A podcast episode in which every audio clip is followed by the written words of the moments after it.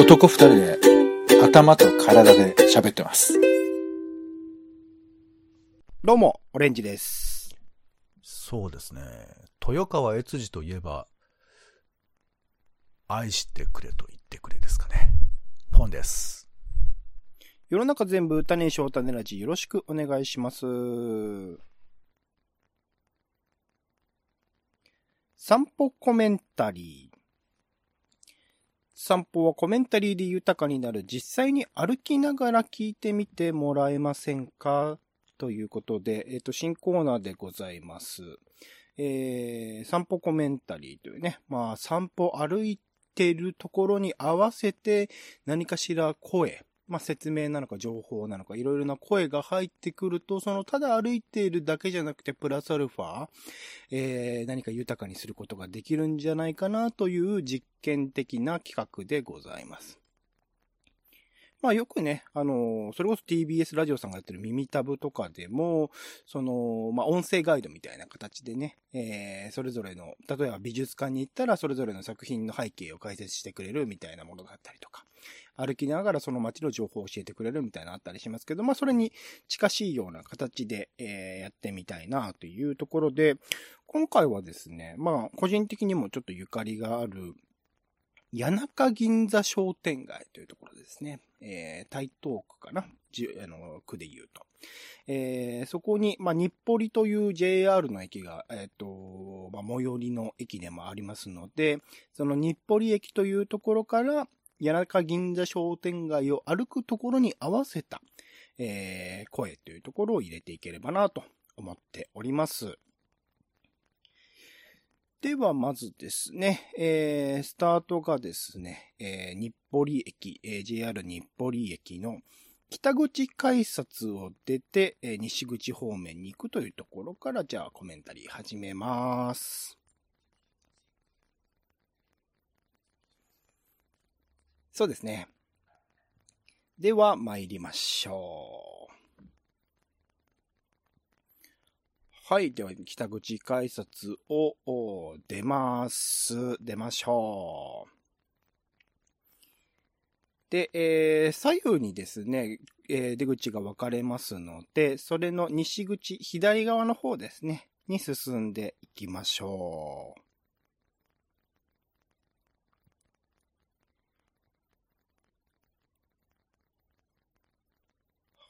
はい。西口の方に出たかな外出ると、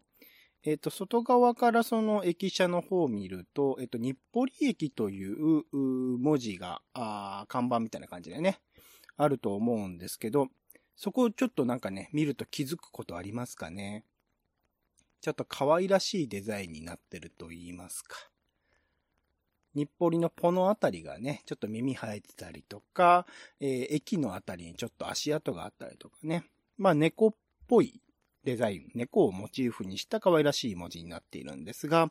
屋根線っていうかね、えー谷中銀座を含むエリア、屋根線、谷中根津線だけという地区を合わせて、屋根線という言い方で最近観光地としても人気ですけど、屋根線といえば猫が有名なんですね。猫が。まあなんか最近あんま見なくなっちゃいましたけど。その猫。まあ、最寄りのその谷中銀座商店街でもイメージキャラクターに猫を採用していたりするというところで、えー、猫のデザインを、まあ、新しくね、ここの看板付け替えるにあたって採用したというところでございます。では、あ日暮里駅を背に、えーまっすぐ進んでみましょう。というところで、えっ、と、左側にですね、石の塀があります。石でできた、あちょっと高めの塀がありますが、塀の向こうには、えー台東区立の天王寺公園というものと、ちょっと有名なね、谷中霊園というお墓とかが、えー立ち並ぶところがあります。谷中霊園がこの塀の左側の塀の向こう側にはあります。で、今ちょっと坂道を登っていっていると思いますが、こちらの坂ですね、えー御殿坂と言います。こちらの通りはですね、春は桜並木が、えー、まあ、桜の木がね、生えているような、桜並木になっているようなちょっと短い坂です。で、かつてその白山御殿、えっ、と、将軍綱吉の御殿であるとか、小菅御殿、えー将軍の御殿所ですね。そういったまあ御殿が、御殿がここら辺にあったことによるのではないかなと、その御殿坂っていう名前については言われていますが、ちょっと明確ではない。まあなんか坂道とかね、そういう明確でないこと多いですけど、明確にはなってないようですが、御殿坂と一応名前はついております。では、この坂道をまっすぐに進んでいくと、今左側のね、道を通っておりますが、まあ、セブンイレブンが今のところはありまして、その、えっ、とですね、通りを挟んで、えっ、と、向かい側にあるお店がいくつかあります。まず、花屋さんがね、お花屋さんがあって、その隣に、えっ、と、川村さんという蕎麦屋さんですね。天ぷらも美味しい蕎麦屋さんがありまして、さらにその隣にはですね、えー、洋食であるとか中華など食事も充実している甘味どころのあずま屋さん、えー、つに点々ですね、あずま屋さん。そしてさらに隣に、えっと、餃子が名物の中華料理も食べられる喫茶店の花屋さん。というところが立ち並んでいるという、まあ、なんか喫茶店が隣同士にあるっていうのがね、ちょっと不思議な場所ではあるんですが、そういう並び。さらに、ひ一つですかね、ちょっと今、えっと、空き家という、空き家というか、あの、建物がない状態になってるんですが、そこを開けて、えー、酒屋さんもあります。少し離れて、え個性ある地酒とワインの酒屋、山内屋さんがあります。はい。で、山内屋さんの隣には、えーシベリアね、あの、あんこを挟んだ、ちょっとあの、ケーキ状になってるような、えー風立ちぬ、映画風立ちぬとかね、出てきましたけど、シベリアが名物でもある庶民的な美味しいパン屋さんの、サンゴダールマルジュというお店が並んでおります。なので、まあ、一般的なその食べ物とかね、飲み物とか売っているようなお店が、ここいきなり並んでいるというところになっています。はい。で、少し歩いていく、このまままっすぐ、この道、えっと、左側の道ですね。そのまままっすぐと歩いていきますと、次の角のところですね。次の角のところに、えー、谷中せんべいというお店があります。こちら創業大正2年とすごい老舗なんですけれども、こちらで、えー老舗のせんべい屋さんがありまして、結構型焼きね、固めのせんべいを1枚ずつ買うことができるお店になっています。はい。こちら、あー谷中せんべいの向かい側ですね。向かい側には、えー中野屋さんというお店ありまして、こちらは老舗のお佃煮屋でございます。まあ、名物おかみのね、下町らしい気風のいい接客も特徴ですが、ちょっと高めですけどね、うなぎの大和煮とかが推しらしいので、まあ、いろいろな佃煮売ってますので、興味あったら見ていってみてください。今回はこのまままっすぐ進みます。左手には、あそのまま進むと焼肉屋のね、えー、丹精谷中店というところがあります。美味しい英語和牛とワインを堪能できる女性にもおすすめの高級焼肉店となっております。こういうね、ここら辺のあたり、まあ、高級な焼肉店と庶民的な焼肉店、いろいろとあったりする、結構焼肉のメッカというかね、いろいろなパターンを楽しめるようなエリアになっております。で、さらに丹精を左にまっすぐ進んで、右側を見ると、お寺があります。京王寺というね、お寺の門になります。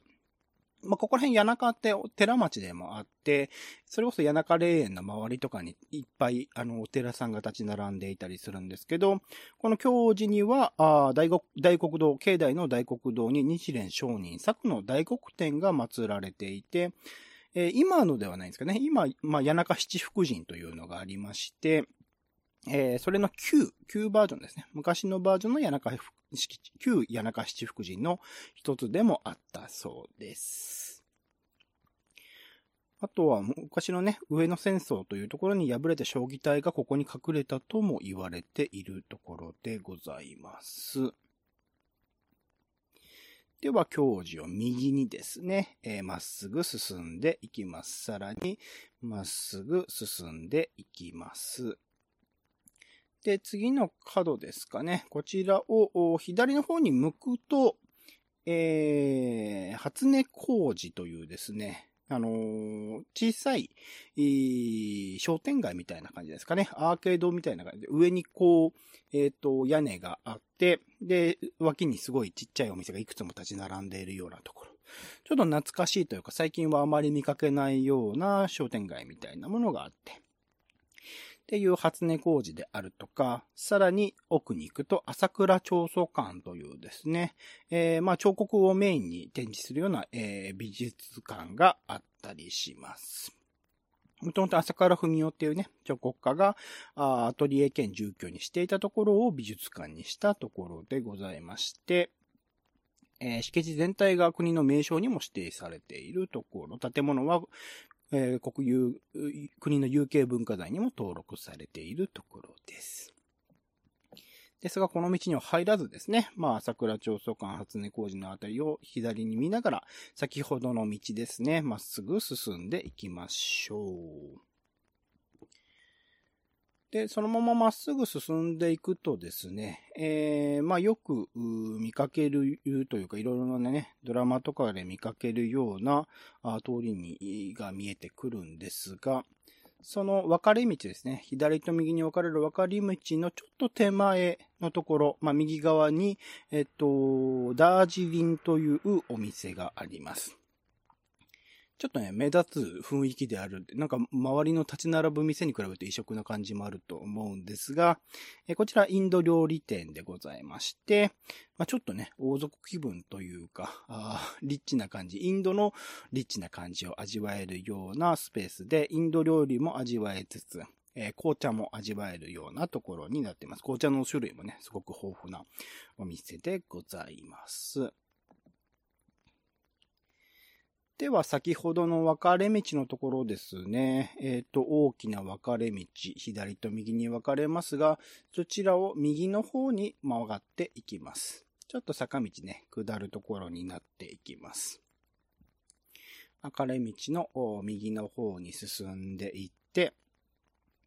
まあ、そのちょっと下る坂道の途中、左側には松野屋さんというですね、えー、谷中松野屋さんというお店がありまして、こちらは、あほうきとかね、ちりとりとかザルみたいなもの、そういった自然素材で作られた生活道具を扱っている問屋さんでございまして、こちらはまあ、えっ、ー、と、一般的に問屋をやっていて、まあリアルな店舗ね、あともう一店舗ぐらいあるのかな、他にも。えー、あると思うんですが、えー、それの谷中店というところで、えー、そこで扱われているものは、まあ、日本全国、世界の各国から、えっ、と、いろいろと見つけてきたものを扱っているお店です。で、えその松野屋さんの向かい側には、えこちらもちょっとね、ちっちゃいお店ですけれども、猫アクションというお店があります。こちらは、可愛い猫雑貨であるとか、猫グッズを扱うようなあ雑貨店があ松野屋さんの向かいですね。ちっちゃいお店ですがあります。で、えー、その猫アクションの並びには、あ酒屋さんですね。えー、店先で飲めるような酒屋さんがあったんですが、ちょっと、今もしかしたらあなくなるかもしれないという噂も立っているところではあります。結構ここの前でね、ベーゴマをやってる人がいたりとか、なんか、この谷中銀座に入る手前の風物詩的なものではあったんですが、それがこれからどうなるのかちょっとわからないなというところでもあります。で、そのまままっすぐ行って、えー、進んでいくと、えー、まあ、有名なね、えー、谷中銀座の夕焼け段々というのが見えてくるんですが、その手前ですね、左側の建物。こちらに、えっ、ー、と、1階はもう今中華料理屋みたいになっているのかな。で、他にまあ、えー、カラオケスタジオ日本っていうのが入ってたりとか、スナック企業というスナックが入っていたりとか、そういう建物なんですけど、ここ個人的になんかあの、思い出があるところで言うと、1階にですね、昔、深センという、えー、まあ中国のね、深センという街ありますけど、その名前を使った、中華料理屋がありまして、まあ仙人みたいな、僕と同じぐらいの年齢かな。でもなんか仙人みたいな風貌のおじさんが営んでいる中華料理店がありまして、ラム丼がね、すごい美味しかった記憶があって、あのおじさん今どこで何やってんのかなとちょっと思うんですけどね。店やっててほしいなと思うんですが、そういう思い出の場所でもあります。では、いよいよ、夕焼け段々という、まあ、階段ですね。下に下がっていく大きな階段で、奥に、まあ、谷中銀座商店街という看板があるところです。数々の、まあ、ドラマのね、えー、ドラマとか映画のロケ地にも使われていたりとか、えー、ポスター、JR のね、観光 PR のポスターにも使われていたりするところですけど、こちらは、あと、平成2年ですね。えっと、石段が、まあ、改装される、1999年に改装されるというタイミングで、まあ、地元の方々がですね、親しみのある愛称をつけようということで、公募した、周りの町の人たちに公募した、結果、えー、この地域、屋根線という地域で、まあ、雑誌を作っていたりとか、今も積極的にね、このエリアのことを書かれていらっしゃったりする編集者で、えー、作家の森真由美さんという方が考えられたこの夕焼け段々という名前ですね。まあ、夕焼けが美しいところで、下町情緒も感じられるというところで名付けられたそうなんですが、それをまあ公募で、えー、それが通りまして、えー、夕焼け段々という愛称が付けられたというところでございます。では、ようやくだんだん下っていきましょう。そんなにね、この大きい坂ではないけど、なんとなく風情を感じるっていうところで、すごい絶妙な形の坂道だったりしますけど。この下っていく最中ですね、左とか右にもしかしたら猫がいるかもしれない。まあ、本当に時々になってしまったんですけれども、時々猫がいるような坂道になっております。で、その夕焼けだんだんですね、折り切った左側には、あ福ベーグルというベーグルのお店があります。福ベーグル。こちら高崎のね、人気のお店だそうです。そちらの東京出店というところで福ベーグルというお店がありまして、で、福ベーグルさんの並びに、まあまたこれが、あの、さっきのダージリン以上に、えー、過度にこう、派手なお店があると思うんですが、こちらレストランザクロと言いまして、まあ、イラン、トルコ、ウズベキスタン料理のお店なんですが、まあ、ここのね、お店の店主のおじさんが、まあ、うざいということで有名で、やたらとこう、いろいろと喋りかけてくるし、パフォーマンスしてくるしっていうところ。あとは次から次へとコース料理ね、頼むと、サービスの料理が提供されて、こんなの頼んでないよみたいなのがもろまで提供してくれるようなお店で、まあ、サービス精神が過剰すぎるっていうところですね。でもちゃんと美味しいお店です。いろいろな味がしても美味しいんですし、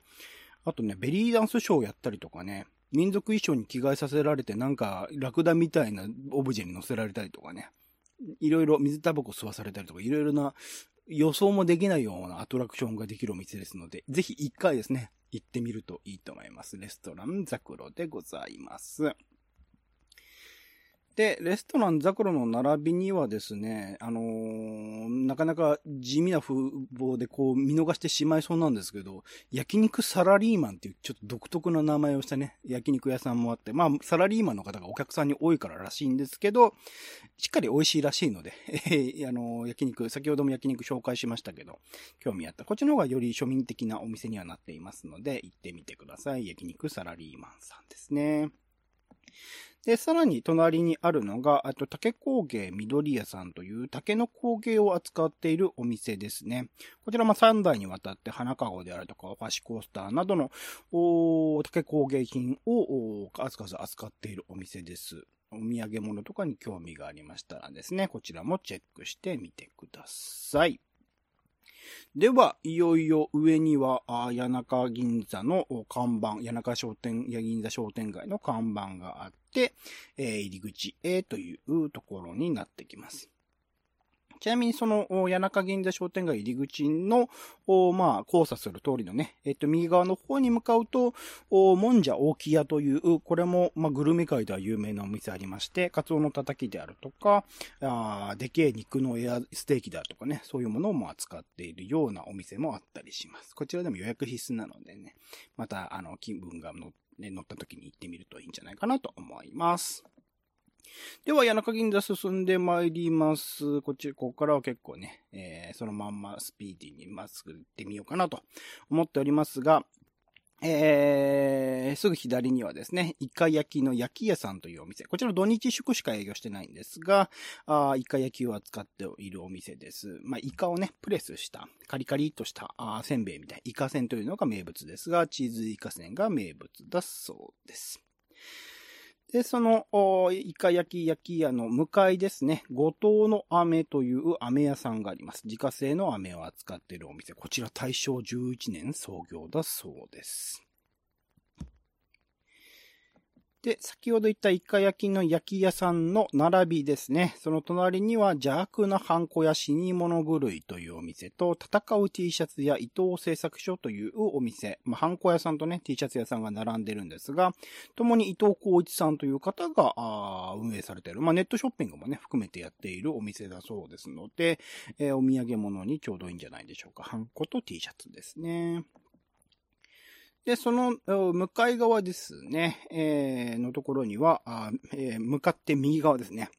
には無糖書店という本屋さんがあります。まあ、こちら町の書店さんで、戦後間もなく開業されたそうなんですが、あまあ、街並みをね、屋根線の街並みを描いた街並みのハガキであるとか、えー、あとは、落語家のね、えー、新書、えっ、ー、と、新章師匠か。新章師匠の地元ということで、落語関係の書籍であるとか、DVD も多数揃えているそうです。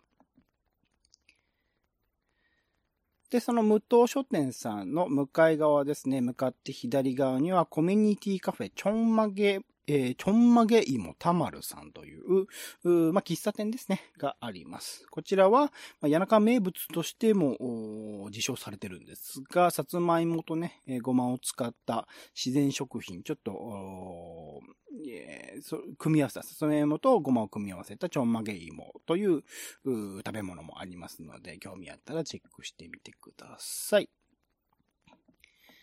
で、さらに、えー、そのまんま、あ谷中銀座商店街まっすぐ行きますと、左手に、えっ、ー、と、アトムというですね、えー、開けるに、トムに、夢って書くアトムというお店がありまして、こちらは、えっ、と、パン屋さんでございます。えー、富士山のね、溶岩を使ったオーブンが、あ一応名物で、その溶岩釜で焼いているパンが、あ美味しいお店でございます。名前の由来としては、オーナーシェフの方が鉄腕アトム、鉄川治の鉄腕アトムが好きで、えー、鉄腕アトムのね、ゆかりのフィギュアなどが店内には並びます。で、そのまま、あまっすぐ行くと、左側にですね、えっ、ー、と、人が並んでいるところが見えるかもしれません。一富士という惣菜屋さんなんですが、こちらね、あの、いくつか谷中銀で商店街内には、えっ、と、惣菜屋さんあるんですが、そんなにこのお店安いんですけどね、あの、そんな美味しくないのでスルーしていいかなと思っております。で、その一富士山の隣にはですね、谷中しっぽ屋さんという焼きドーナツのお店があって、こちらはまあ猫のね、イメージもあるんですが、まあ、えー、猫の尻尾をモチーフにした焼きドーナツを扱っているお店です。お土産に興味あったらぜひ見てみてください。さらにですね、これがちょっとわかりにくいんですが、えー、谷中しっぽ屋さんのすぐ隣に小道がありまして、そこの小道を進んでいくと、空炊きというですね、えー、空に香ると書く、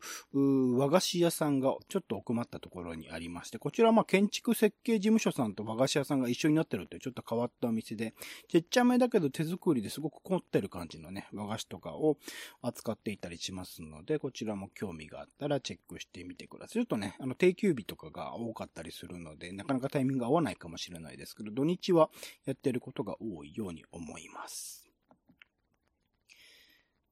はい。では、その小道に入らずにですね、谷中銀座まっすぐに進んでいきます。左手に肉の鈴木さんというですね、お惣菜屋さんが見えます。こちらまあ、ここだけのお店でなくて、浅草に本店があったりするので、えー、あれですけど、先ほどの一富士さんよりはこっちの方がちょっとおすすめかなと個人的には思っております。では、さらにちょっと進んでいくと、左手に蕎麦屋さんですね。蕎麦のあぜかみというお店があります。こちらかなり、えっと、神田の老舗の蕎麦屋さんで20年以上修行を経て、2011年に創業された、まあ比較的新しいお店ではあるんですが、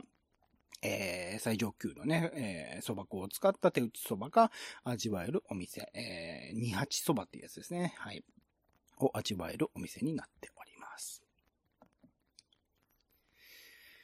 で、えーさらに進んでいきます。その、えっ、と、そばあぜかみの並びですね。こちらに、えっ、と、富士屋さんというお魚屋さんがあります。こちらは、まあ、最強漬けが名物ではあるんですが、幅広くね、お刺身、切り身、えーあとはイカの塩辛なども扱っている、魚屋さんでございます。町の酒屋さんですね。あります。で、その富士屋さんの、魚屋さんの富士屋さんの向かいに結構これ最近できたんですけど、八甲堂というお店があります。美味しい発酵と出会う店というところで、えー、焼きおにぎり、焼き結びであるとか、発酵ドリンクなどをテイクアウトと、あとちょっと小さいですけど、店内でも食べれるところありますので、そちらで、えっと、食べ、えー食べ歩きすることもできるところでございます。で、そのすぐ隣ですね、八甲堂さんのすぐ隣にはキャンドゥというね、100均もあります。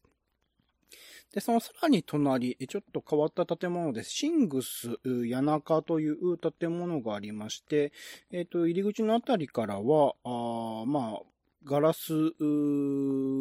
で、えー中が見えるんですけど、刃物を研ぐところですね。研ぎどころ研ぎ人さんというお店が入って、入えー入っていて、えー外からそういう刃物を研いでいるところ、なかなか見る機会ないと思うんですけど、それも見れたりとか。あと台湾茶のね、お店とかも入っていたりする。結構上に登ってみるといろいろなお店が入っていった、あの発見があるような建物になってます。シングス谷中さんですね。で、シングス谷中さんのすぐ隣にはアトリエド・フロレンティーナというお店ありまして、こちらフロランタンというお菓子の専門店になってます。えーサブレ生地にキャラメルでコーティングしたナッツ類を乗せて焼き上げたフランスのお菓子であるフロランタンの専門店でいくつかのフレーバー、いろんな、あの他の、日本ではね、他のお店でなかなか味わえないようなものもお菓子として売っているようなお店でございます。ではまた、あその通りに戻って、まあそのまままっすぐ進んでいって、そのちょっと先のね、次の左の小道を進むと、えーちょっと亭という、これ、あのー谷中では有名なお店ですね。もやしそば、名物のもやしそばがカップラーメンになってたりとか、チャーハンの素をね、SB さんから販売もされてるような人気の町中華のお店もあったりします。が、こちらの小道には入らずにまっすぐ進んでいただきます。で、まっすぐ進んでいくと、左手に、えっ、と、スーパーのね、野中ストア、大きめのスーパー、町のスーパーがあります。で、そのすぐ隣にはシャラクというお店がありまして、こちら今は豚丼、とろける豚丼というのをしてるんですけど、えー10種類のレモンサワーを飲めるということで、えーレモンサワー、かつはね、レモンサワー専門店としてやっていたお店ですが、今は豚丼を推しています。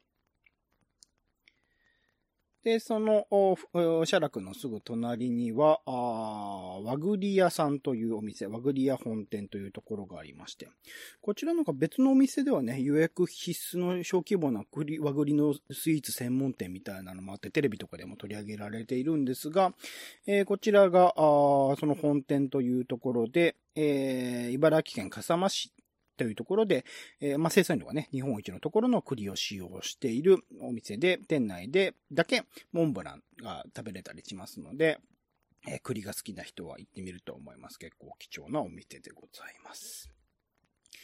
で、その和栗屋本店さんの向かいには八百屋さんとお惣菜屋さんが並んでいて、ここのね、惣菜屋さん、えっ、と、肉の佐藤というお店が、個人的には惣菜屋さんで一番僕は、この谷中銀座のね、ところではいいなと思っているお店でおすすめでございます。谷中名物のね、谷中メンチであるとか、谷中コロッケなどを販売していて、谷中メンチは国産牛とね、最上級 A5 ランクの和牛を使っているという、結構高級なんだけど、あの、庶民派のお値段で、えー食べられるので、菜でしたらぜひこちらということでございます。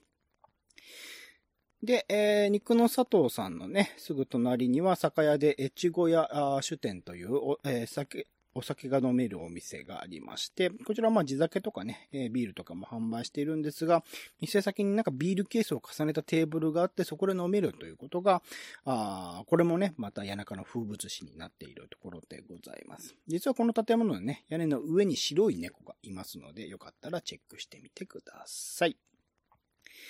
で、その隣並びに、えー、台湾茶カフェ、古月庵谷中銀座というお店が最近オープンされています。台湾茶であるとかね、タピオカミルクティーなどを飲めるお店です。で、はい、そのそ並びですね。えー、ちょっと見つけづらいかもしれないんですが、ちょっと、並びの店を見ていくと、おやっていたりやってたりする。まあ、週末だけ基本的にやってるというお店なんですけど、谷中小林という焼き鳥屋さんが、さっき言った古月庵の並びにありますので、もしやっていたらぜひチェックしてみてね。そこで焼き鳥テイクアウトするといいと思います。知る人ぞ知る、焼き鳥の名店となっております。谷中小林さんですね。はい。では、そのまま、あーまっすぐ進んで、そろそろ谷中銀座が途切れる。まあ、次の通りとのね、えー交差するところになってきますが、えーその手前の左側には、あ東宝というですね、えーこちらは町の惣菜屋さん、お弁当屋さんがありまして、こちらもコスパ抜群でね、えー美味しくてちょっと安いっていうところのおお弁当屋さんもありますので、えーよかったら見ていってみてください。で、この谷中銀座ですね、この通りを一通り抜けると、その先、えー左右に道が分かれ、えーこう、並んで、え左右に、えー突き当たる、の道に突き当たるんですが、その左右の通りは、えっと、夜店通りという名前ですね。ひらがなで夜店で通りでございます。こちらもいっぱいね、えっ、と、いわゆる商店街的にお店は立ち並んでいるんですが、左の方に進むと最近できたあ国産バナナ研究所というね、バナナジュースとかバナナのスイーツが味わえるお店であるとか、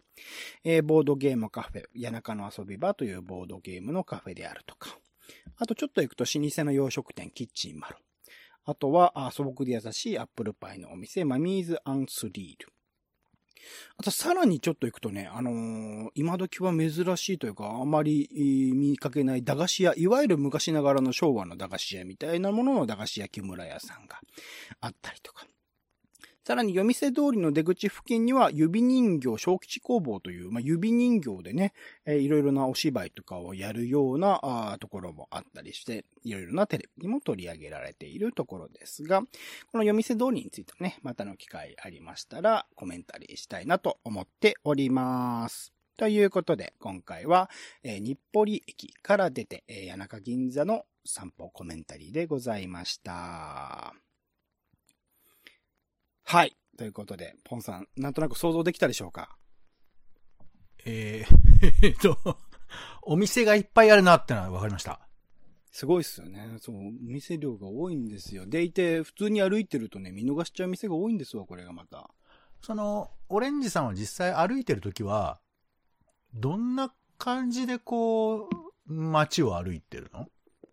一応だから、興味を持つもの、その時々で違うと思うんですけど、があったらちょっと寄っていくみたいな感じ。お店によるってこと？はい。あ、そうです、そうです。じゃあ、その、歩きなが、ら、あ、どんなお店があるかなっていう散策の仕方をしてるってことなんだ。まあ、谷中銀座については大体のお店知ってたりするので、うん。今の気分で、例えばお惣菜食べ、あの、買おうとか、えー和グリーンのとこ行ってみようとかっていう気分になるってその時々に違うって感じですかね。ちなみにでもさ、めちゃくちゃお店があるからさ、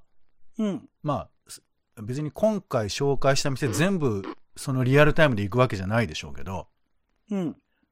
これ、どれぐらい行くの？でも、たい焼き食べて何食べてみたいな感じで、コまあ、ーヒーたい焼きはなかったですけど、はい。ないか。はい。そうですねど、うんどんなペースなのよ、実際？どうだろうね。行ってでも、て1、2店舗ぐらいじゃないですか。基本まあテイクアウトというか、お店に入ることももちろんありますけど、うん。基本テイクアウトで買って帰るので手がね、そんなにいっぱい買ってっても埋まってしまってあ歩くのがその後大変だったりするから、うん、うん。1、2店舗ぐらいじゃないですか、うんその、1、2店舗、まあ、マックス行ったなっていう後は、谷中銀座は何楽しんだの、まあ普通に街並みを楽しむだけでも楽しいで、あ、街並みを見るだけでも楽しいですよ。そう例えばどの辺とか見てんの？街並み。例えばですね、時々その建物の、さっきもちょっと猫の話したんですけど、上のところに猫のモチーフ使われてたりとか、あと看板のデザインがちょっと古びてる。まあレトロな感じをあえて出してるあ新しいものもあれば、昔ながらの古いものもあったりとかっていう、その建物的なところの楽しみ方もあったりしますかね。そういうとこ見てるってこと？うん。歩きな、まあ、そ、そんなに意識して注視するって感じじゃないですよ。普通にだから、あの、ポンさんが街中を歩くのと同じ感じです。街中で、あ、こんな店あるんだとか、あ、こんな風にできてるんだみたいなことをちょっと気になったら見るみたいな感じの歩き方にはなりますけどねなん。かね、猫が出てくるって話もありましたけど、あの、僕なんか結構あの、そんなにないけど、時々あの、カラーコーンが結構多い街なイメージありますよ。カラーコーン、あ、この谷中銀座ですか？そうそう。なんか、通るなっていうわけじゃなくて、あの、ここまでですよっていう分かりやすさだと、行列とかなのかな？そういう対応なのかな？ああ、なるほど、なるほど。そう。なんかね、あと、まあ、あの、結構新陳代謝がそこそこあったりするじゃない？銀座、ああ、あの、谷中の変化がね、おそうですね。お店がね、変わったりします。こんな新しいお店できたんだとか、あと、あ、今こういう店が流行るんだみたいな、なんかそういう、こう、うんうんやや市場調査感というか、そういう感じもね、見えたりとか、あと、あ、こういう風にして盛り上げたいんだな、みたいな。うんあと、うんいっぺんあの、なんか、めちゃくちゃうるせえコーヒー屋行ったことあるけどね。ここのコーヒーはね、これこういうのなんですよ。ああ、やっぱね、これね、あ、まだ、あ、何も、何も入れないで、まず飲んで、素で飲んで、みたいな。めっちゃうるせえコーヒー屋に行ったことありますけど、あ、いろいろいるんだなっていう。レストランザグロもうるさいですけど、ちょっと違ったタイプのうんちく系のうるささですね、じゃあね、それはね。そう。その、まあまあまあ、まあ、そうですか。はい。あの、はい。たくさんのお店があることが分かりましたんで、もうね、これ聞いていただいたらもう、えー自分でカタログ読まずとも、どういうお店があるか。そうですね。なんかもう繰2021り返し年の、うんえー12月頃のね、えーお店状況がよくわかるんじゃないですかちなみに、まあ、谷中銀座含めて屋根線っていうエリアの一番の面白さ、まあ、この商店街ももちろん面白いんですけど、うん。小道ですね。ふとした時に入ってみ はいた小道に、はい。ちょっと魅力的なおお店があったりしますので、はい。あ、えーメ店インルートからね。あ、そうです。さっき言ったみたいな、あと、からだきさんかな？という、あの、空に香るって書く、うーえっ、と、和菓子屋さんとかもあったりとか、うん。えー、ところどころね、小道を行ってみると、あ、こんな店あったんだって発見もあったりしますので、はい。えーよかったらですね、えーふらふらと歩き回ってみてもらえるといいかなと思っております。はい。お店ガイドにぜひ使ってみてください。はい。ということで、今回ですね、えー散歩コメンタリーという新企画で、今回はですね、日暮里駅から谷中銀座商店街まで歩いてみました。お相手はオレンジと、えー豊川悦司が出てた、男たちの描いた絵っていう作品で、夕焼けだんだん出てくるんですけど、これね、二重人格の男が、二つの人格がね、だんだん一つになっていくみたいな話なんですけど、これちょっと久々に見たいなと思いました。ポンでした。種ラジ、また。種ラジは、ポッドキャストや Spotify などでほぼ毎日配信しています。音声で配られた内容はブログで補足を、更新情報は Twitter でお知らせしています。また、番組の感想や質問もお待ちしています。公式サイト、種ラジ .com のお便りフォームから送ってください。Twitter など SNS でハッシュタグ種ラジで投稿いただくのも大歓迎です。